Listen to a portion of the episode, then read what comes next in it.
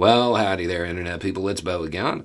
So, today we are going to talk about the economy for 2023, the world economy, and what the World Bank is projecting is going to happen. Uh, we'll start with the good news. the good news is it appears that the global economy will dodge recession, but barely. Barely.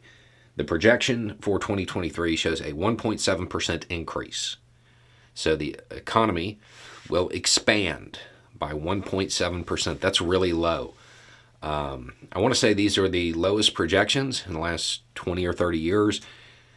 The uh, the exceptions to that would be the 2008 financial crisis and the absolute worst part of the global pandemic back in 2020.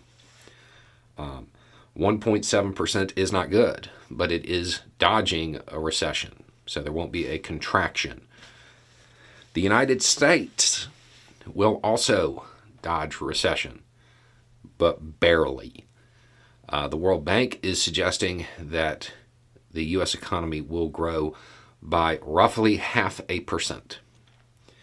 That's low, but given the fact that there are a lot of estimates suggesting that we're going to run flat or actually go into recession territory, it's it's better than than a lot of the other ones out there. So, this is relatively good news um, when it comes to the economy. What, what's the bad news? There's a lot of wild cards still. These uh, estimates are based on the status quo and everything going the way it is right now. Things that can upset that would be a resurgence of our global public health issue. It doesn't really matter where it happens if it impacts the supply chains, it will lower the global economy. And if it hits supply chains impacting the United States, that half a percent increase, well, it could go away. The other big wild card is uh, Russia's invasion of Ukraine.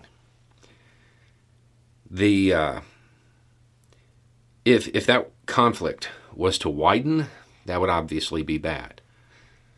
If Russia was to win, uh, that would be bad. If Russia wins your pocketbook, your checking account, it takes a hit. Um, things start to cost more because of that particularly food. So there are a few things that can eat. At Evernorth Health Services, we believe costs shouldn't get in the way of life changing care, and we're doing everything in our power to make it possible. Behavioral health solutions that also keep your projections at their best? It's possible. Pharmacy benefits that benefit your bottom line? It's possible. Complex specialty care that cares about your ROI? It's possible. Because we're already doing it all while saving businesses billions. That's Wonder made possible. Learn more at evernorth.com/wonder. Into that half a percent increase.